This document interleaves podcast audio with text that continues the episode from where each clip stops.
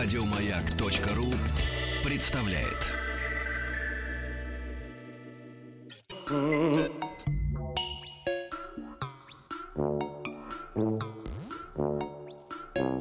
Студия научно-популярных и учебных радиопрограмм «Хочу все знать».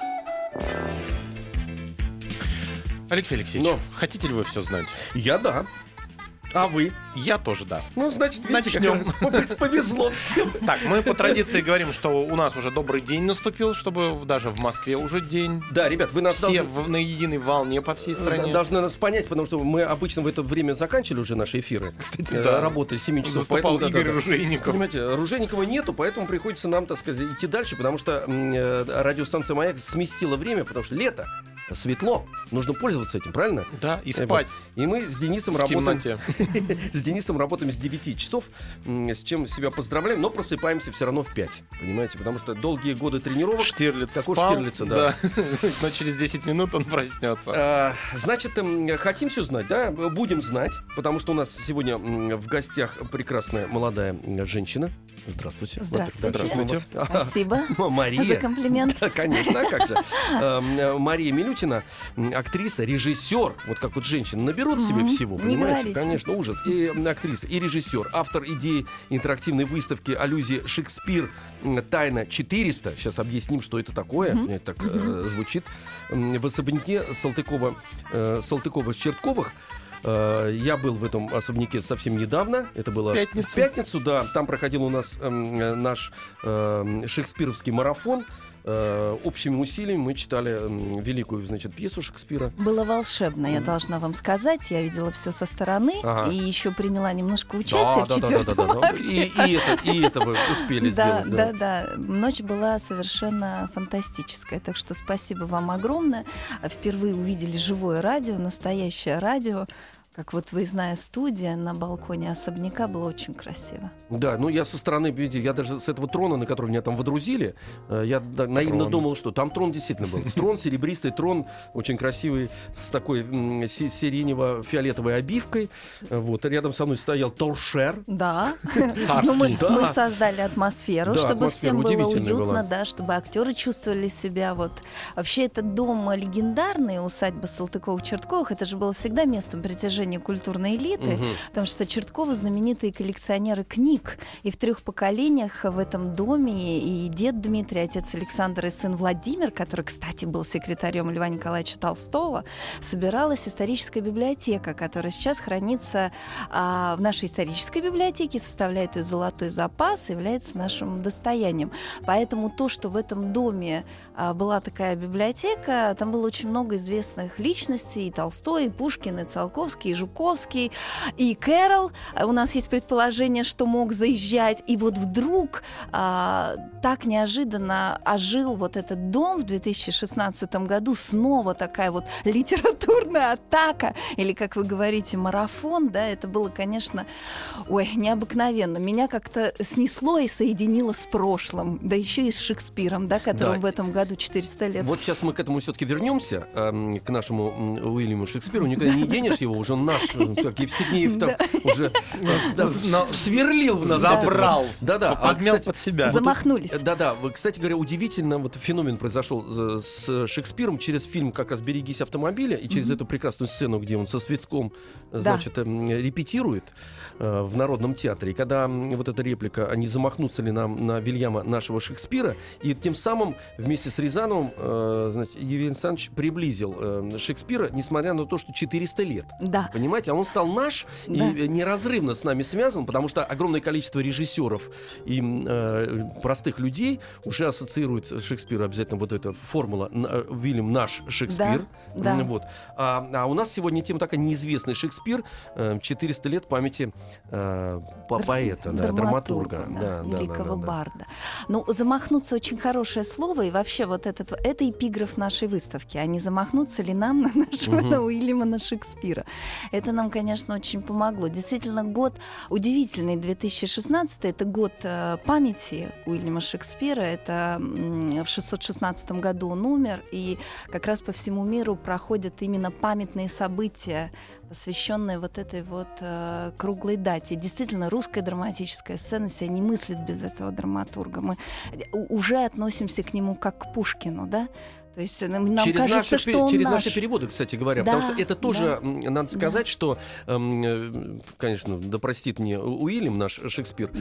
Э, вот, что ему повезло, что он прошел через такие э, переводческие руки, потому что, ну, воспринимать Шекспира мы все равно его пытаемся через русский язык, как какая-то непарадоксально звучит, понимаете? Да, совершенно верно. И он, естественно, другой. Взять хотя бы пьесу «Гамлет», да, там в Пастернаке, она очень красивая, хотя Гамлет Гамлет, а, ведь а, считается, что там очень такой специфический текст. Там краснели не только девушки, но угу. и моряки. То есть там очень жесткий юмор, который до нас не дошел. Там же Видите, текст ходит. Видите? Был приличный человек. И, и общество, не хотел. Общество, слушайте, общество не требовало, хотел. конечно, да. А да. мы бы никогда бы, если бы дословно было все переведено, э, советский человек эту пьесу никогда бы не услышал и не увидел. Совершенно верно. И не только советский, прошу прощения, что я перебила, но и викторианский вегетарианец, потому что именно в Англии в конце XIX века Шекспир стал дико популярен благодаря королеве Виктории.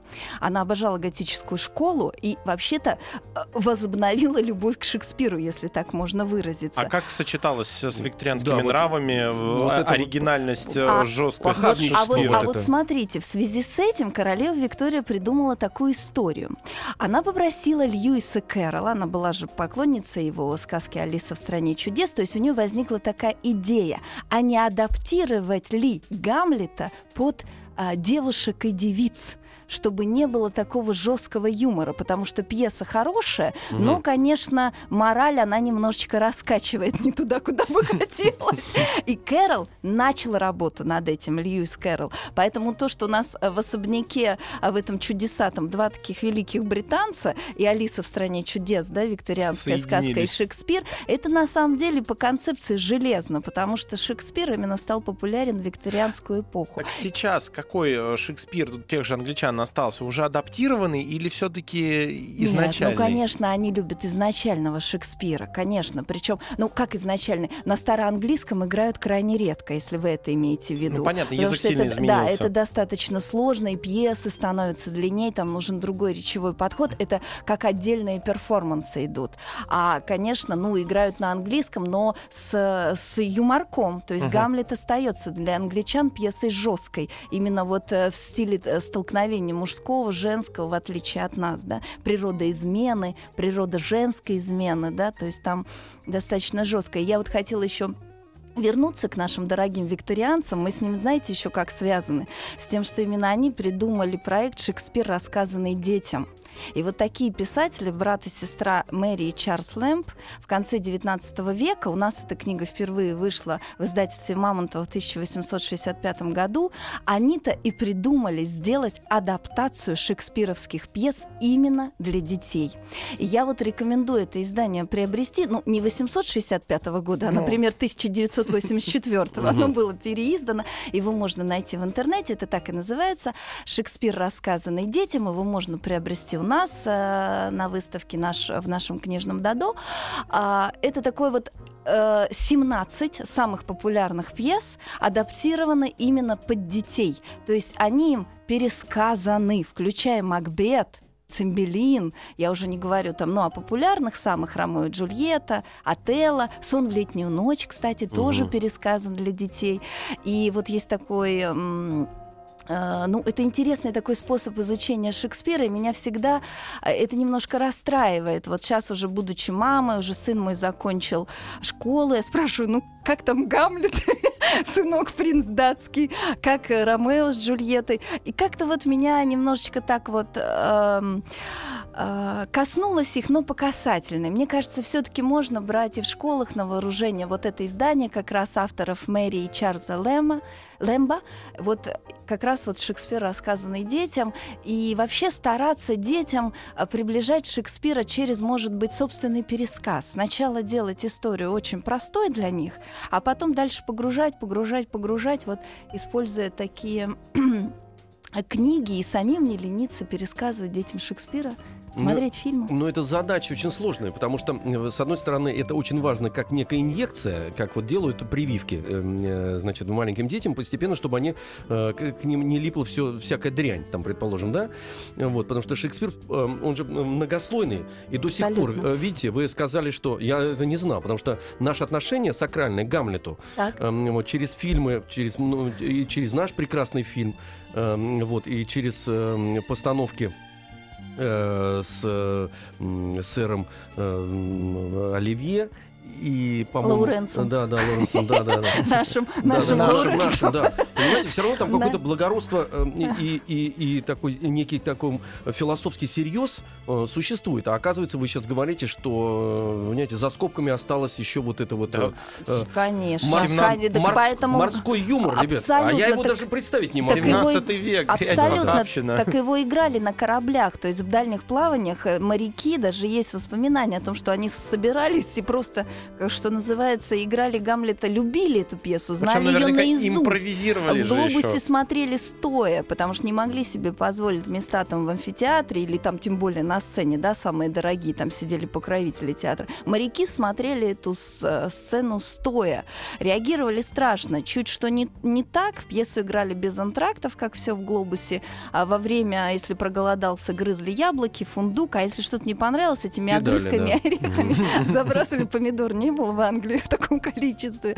Вот. И поэтому это такая живая была пьеса, вообще любимейшая любимейшая именно у простых, э, у простого народа Гамлета. Она не была экзальтирована. А почему произошел вот этот переворот? Потому что вот вы сейчас такие вещи говорите, которые мне, например, как актеру, да, очень интересны в силу того, что Гамлет является всегда. Меня как-то моя подруга э, спросила, говорит, слушай, ты можешь мне объяснить, почему Гамлет главная пьеса и так ее хотят все играть, вот, вот артисты? Я говорю, я вот уже перерос, например, я так много вел примеров прекрасных постановок, что mm-hmm. мне, я уже туда как-то себя не могу. Вот, прошло это время, надо в свое, ну, для всякого овоща свое время должно быть.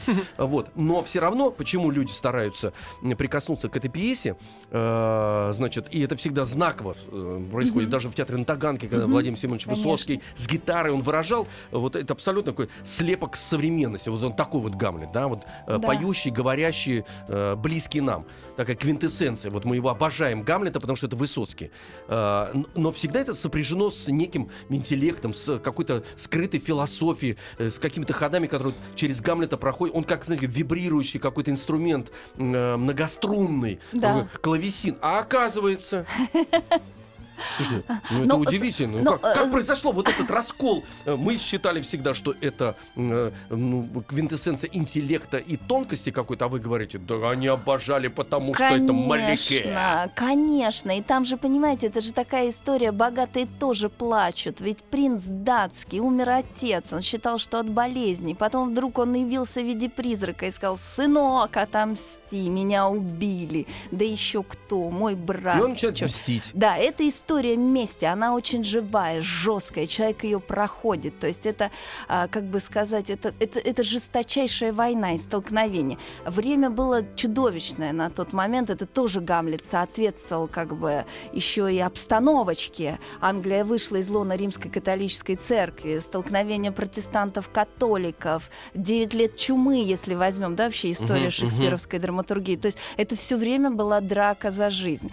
А смотреть драку на сцене сцене, да еще смотреть ее месть за отца. Слушайте, это блокбастер ой, практически получается, да? Ой, такой? да, это серьезно. Э, я вот просто, Алексей Алексеевич, предлагаю вам в будущем вернуться к Гамлету. Давайте все-таки добьемся перевода нового.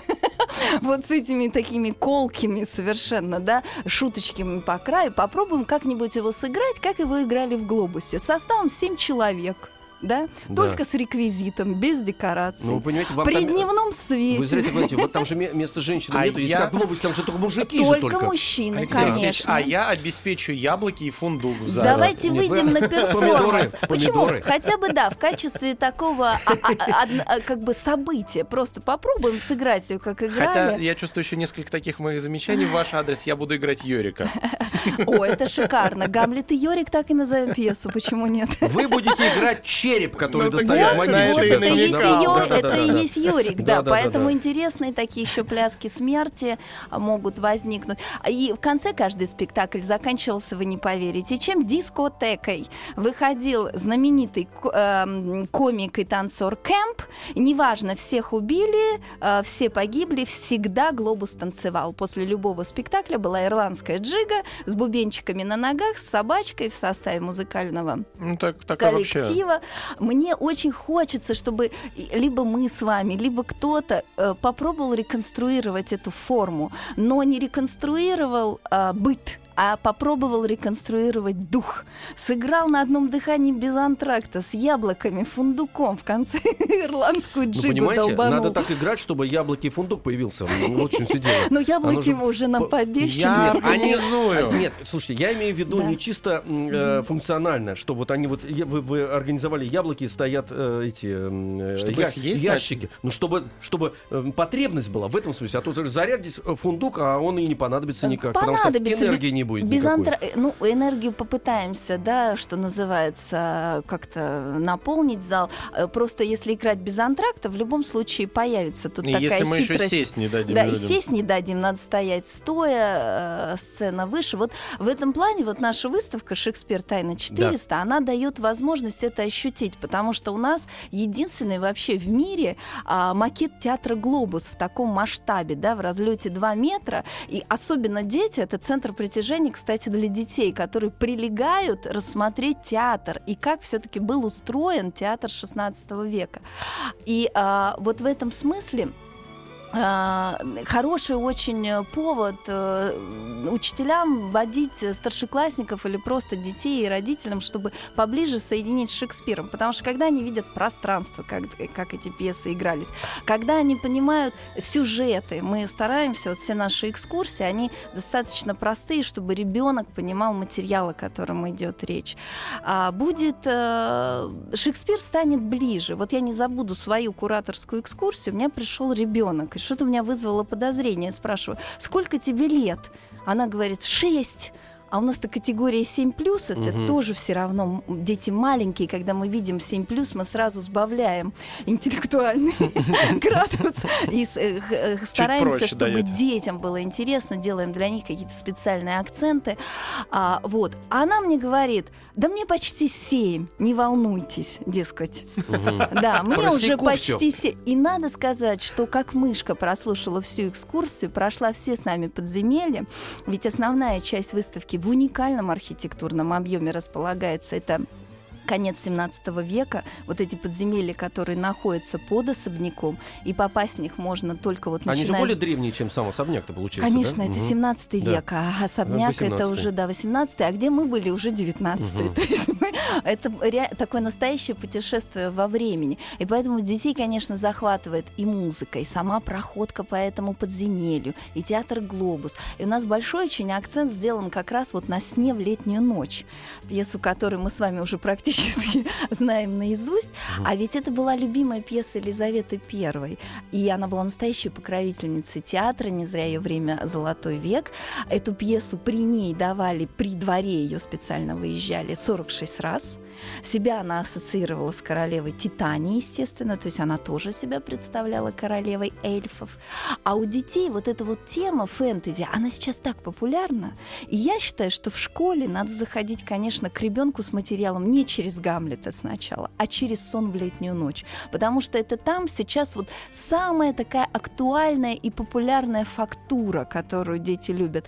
Эльфы, да, а, волшебники, вот этот волшебный лес, вот все эти превращения, метаморфозы. То есть вот через это надо идти к Шекспиру. И, как ни странно, через а мифы Древней Греции через метаморфозы Овидия. Овидий был любимый автор Шекспира, он обожал его метаморфозы, то есть вот эту книгу «Метаморфозы», то есть превращение, в которой собраны все самые популярные мифы Древней Греции. Так вот, наш Уильям Шекспир, да, паренек, родившийся в Стратфорде на Эйвоне, он ведь закончил всего-навсего грамматическую школу, научился только писать, читать и считать. Ему это не помешало стать автором 37 пьес, 156 сонетов и двух поэм.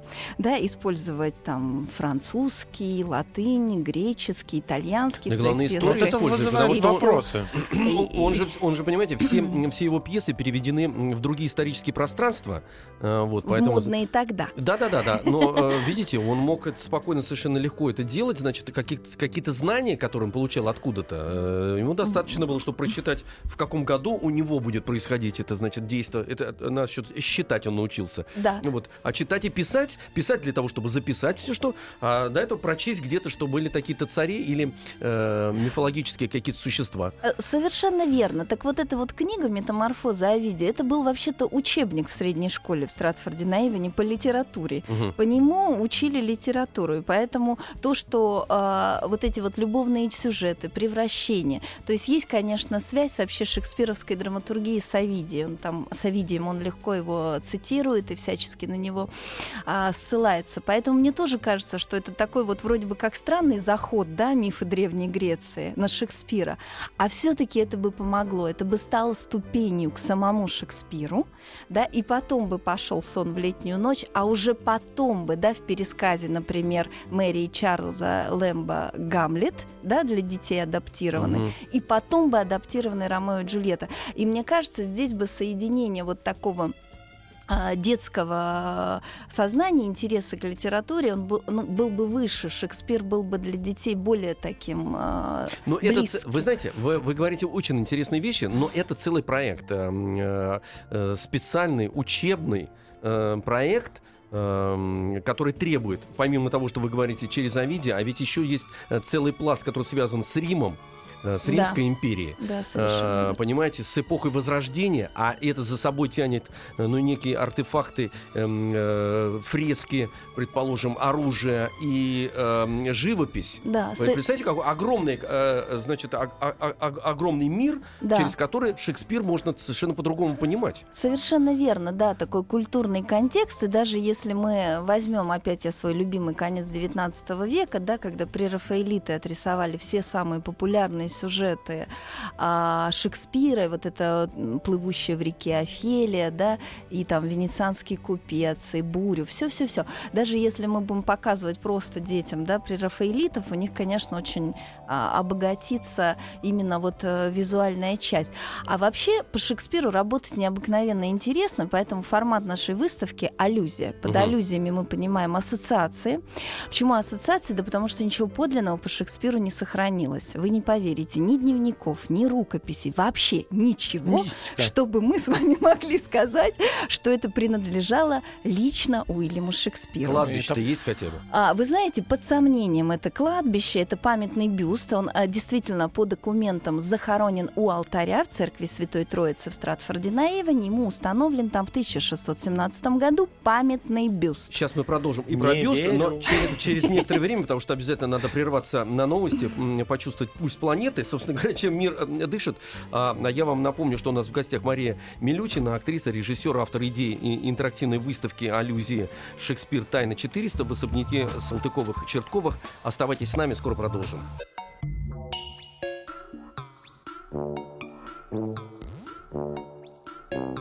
Студия научно-популярных и учебных радиопрограмм «Хочу все знать».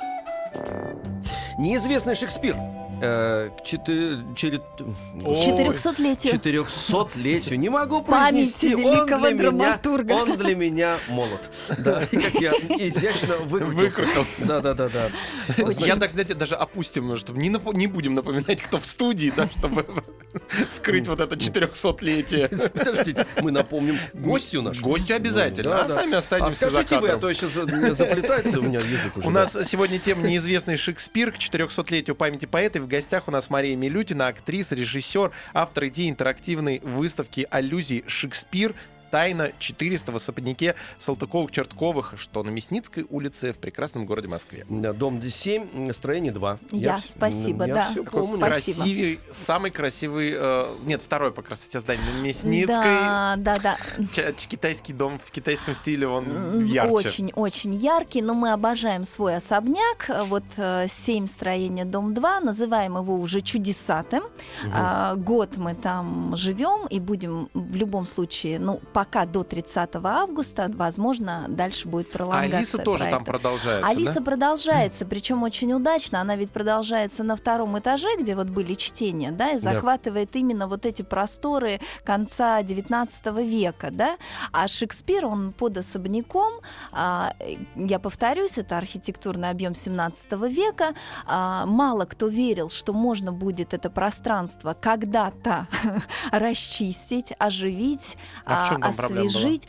Ну, вы знаете, много там было проблем на самом деле. То есть ведь э, когда мы зашли работать в это пространство, э, оно не представлялось таким уж сказочным для организации выставок.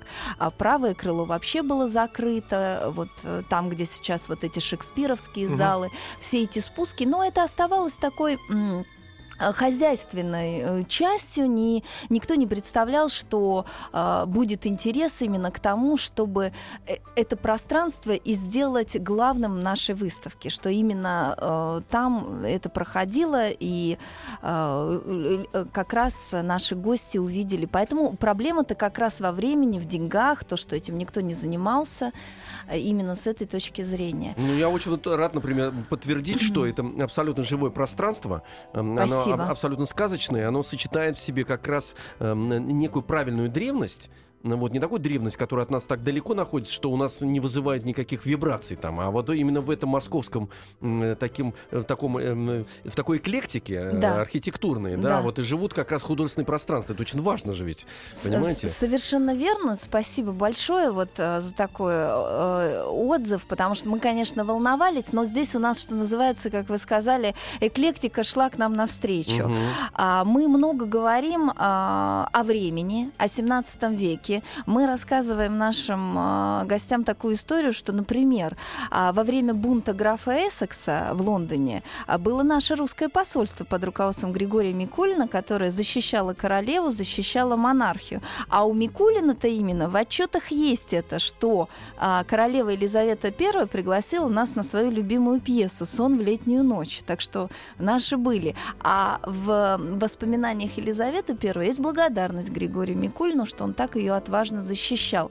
Поэтому связь а, России с Англией того времени, когда человек находится в пространстве 17 века, она становится такой абсолютно железной, абсолютно осязаемой. Я повторюсь, что мы ни в коем случае не реконструировали быт, мы реконструировали дух и шли именно по пути аллюзий, по пути ассоциаций. Мы с вами уже затронули эту тему, что ничего подлинного от Шекспира не сохранилось. И все, что сейчас мир имеет, включая там театр Глобус, его домик в Стратфорде, все это сделано по предполагаемым чертежам уже в наше время, да, соответственно, Так мы... был ли Шекспир вообще? А, ну, Возникает вы знаете, вопрос. в любом случае, естественно, был.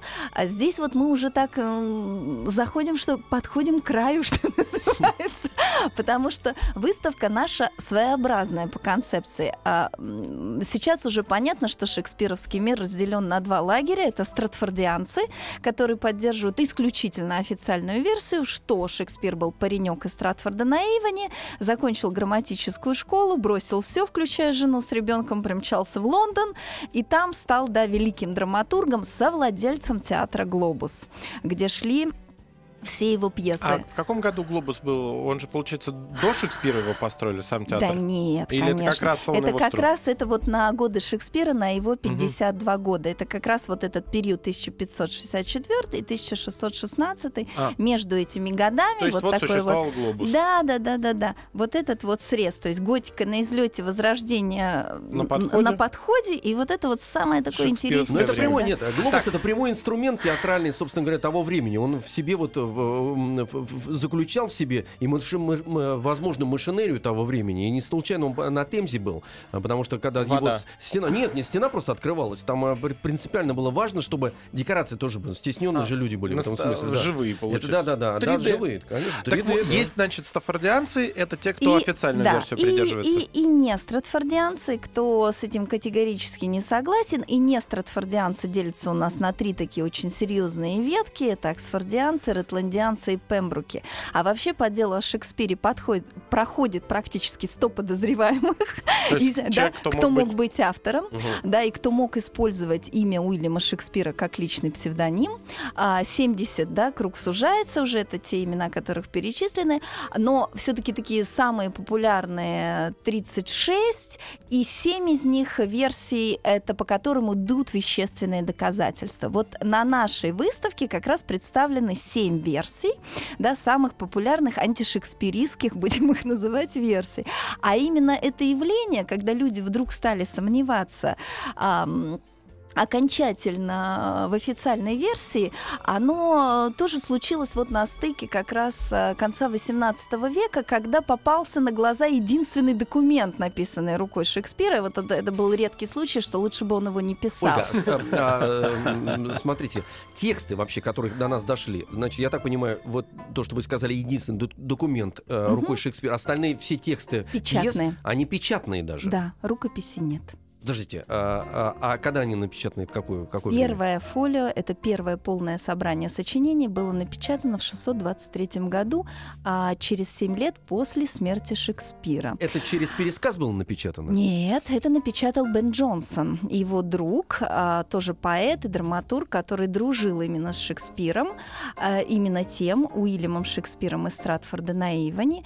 Он же, Бен Джонсон, посетил а, Шекспира 25 апреля 616 года состоялся разговор, потом был ужин, потом он уехал, а под утро Шекспира нашли мертвым. А, Это такое темное пятно в биографии Бена Джонсона, и его фигуру вообще антишекспиристы рассматривают под микроскопом.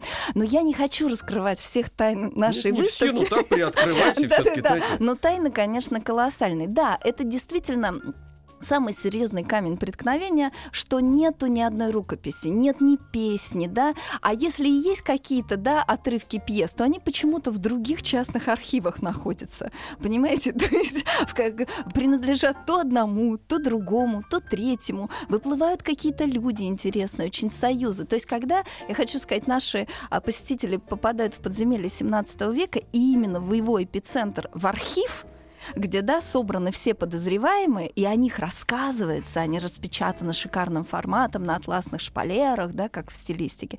Так еще по каждому мы же завели дело, и у нас все подозреваемые проходят по делу личность Шекспира, и каждый Фото- человек может ознакомиться с профиль. делом, что накопано, когда проходила последняя текстологическая экспертиза.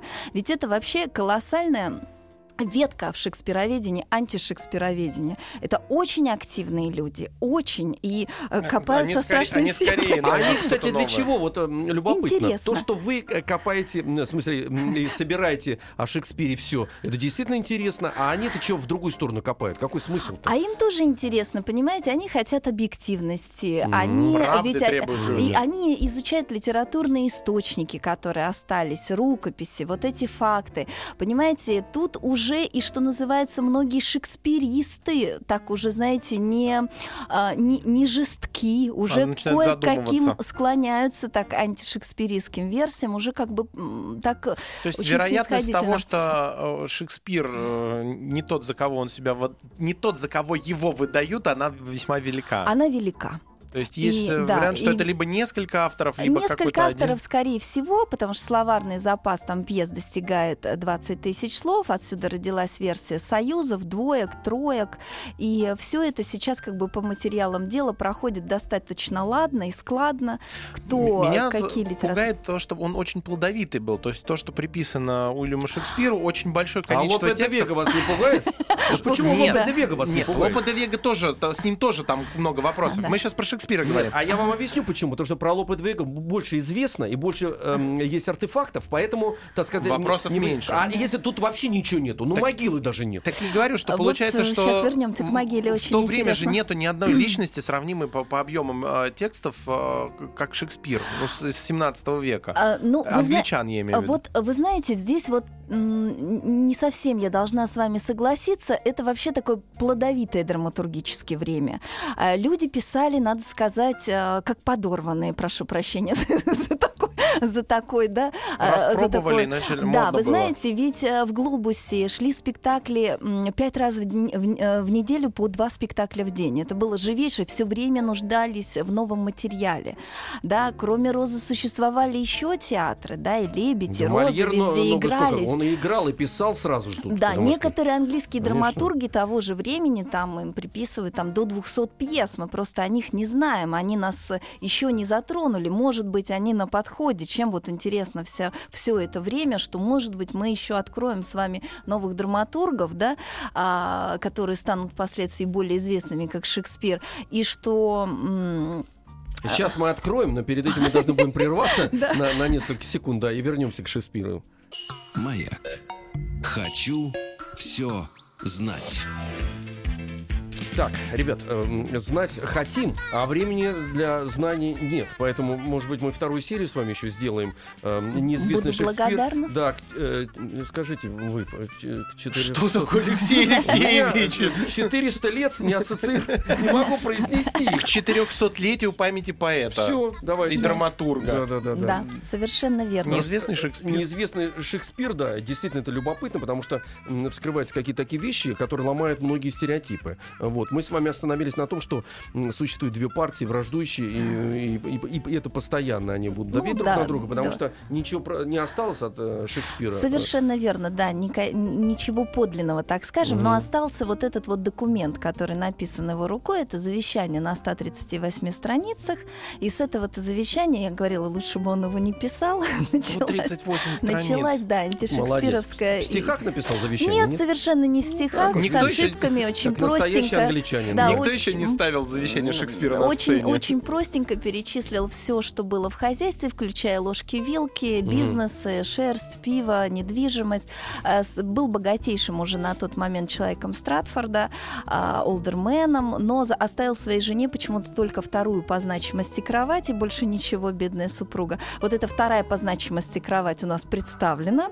Мгм. Да, мы ну, воплотили этот проект в жизнь, как бы она могла выглядеть. Мы понимаем, что никто не, не видел, как выглядела первая по значимости кровать, собственно говоря, как и А вторая. вы, ка- а вы какую А, сделали? ну, мы, Расскажите. так- мы такую интересную. У нас театральный художник Виктор Делок сделал для нее. Он Это такая сочинил, ранняя... сочинил ее, да? Да, ранняя готика сочинил, причем эта кровать такая небольшая, скамьеобразная, с очень высокими, красивейшими Мгм. спинками. Это кровать как раз для спанья сидя, потому что в средневековье такой был очень мощный предрассудок, что когда ты засыпаешь, душа может тебя покинуть, и Да. вот средневековому человеку это мешало отдохнуть нормально ночью. Женщины мучились, потому что вот большинство из них спало все-таки сидя вот на таких вот ложах. Кровать у нас интерактивная, на нее все девушки присаживаются, э, кто как забрасывает ноги, у кого как получается, делают фотографии. Мы представили все а, самые популярные портреты Шекспира. Все с удивлением узнают, что они предполагаемые, что ни одного портрета, который был Не бы точно, да,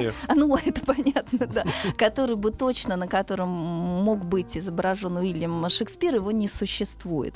И вот это завещание, возвращаясь к нему, изучение именно этого завещания привело к, на такую мысль, а был ли этот паренек-то из Стратфорда на Иване, а, вот этот вот зажиточный владелец пива, шерсти и недвижимости, мог ли он-то быть вообще? Где тут, почему ни слова о литературном наследии? Кто будет печатать первое фолио, первое полное собрание сочинений автора? Кому перешел пай театра «Глобус»? Может, это были невеликие деньги, сначала на четырех там, человек им э, принадлежало 12%, но он был сутяга, он потом себе отсудил 8. Кому перешел этот пай? И вообще здесь завещание складывалось впечатление, что родственники и не знали о том, что их папа был великим драматургом. То есть для них них это могло оказаться сенсационным. Вот. Поэтому завещание это натолкнуло на то, что надо копать. И копа... начали копать, естественно, с памятного бюста, установленного Шекспиру в Стратфорде на его могиле в 617 году. И накопали малоприятную историю, что основное тело бюста это как раз 17 век, а вот аксессуары, перо, книга и бумага в руках Шекспира возникли гораздо позже, в конце 19-го. А что же было там раньше? Вы об этом узнаете, придя на нашу выставку «Аллюзию». А вы интригантка. Да-да-да, мы как раз должны сейчас Шекспир? скоро, скоро выйти как раз из эфира, поэтому точно абсолютно подвесили. Я так понимаю, значит, мы уже теперь будем говорить, если мы продолжим наш, так сказать, вот этот экскурс эм, в, в- в- в неразгаданного Шекспира, что Шекспир, собственно говоря, даже не физическое какое-то тело, а это уже некое... м, лите- Бренд. Да, явле- литературный. ну, некое явление. Мгм, вот явление, совершенно которое верно. включает в себя и машинерию театра, и драматургию, и актеров, и все, все, все, все, все, все, все, все вместе. Вот докопаться мы, слава тебе, Господи, не сможем. Не понимаете? сможем. Ну и, ну и Да. хорошо. Значит, это история вечная, понимаете? Абсолютно. Ну, настоящий драматург все сделал так, чтобы интрига сохранялась в веках. Абсолютно, Ну, лучше да. вас э, уже не скажешь для завершения нашей программы. Ничего, поэтому мне, значит, следует только еще раз напомнить, что у нас в гостях была э, Мария Милютина, актриса, режиссер, автор идеи замечательной интерактивной выставки «Аллюзия Шекспир. Тайна 400» в особняке, в особняке Салтыковых-Чертковых. Э, Значит, я так надеюсь, что мы с вами эту тему еще покопаем Давайте прямом и с переносном, да-да-да, удовольствием. и придем к вам еще и посмотрим со всеми, так сказать, вопросами к вам, а вы ответите. Ждем вас. Спасибо вам большое. огромное. Еще больше подкастов на радиомаяк.ру.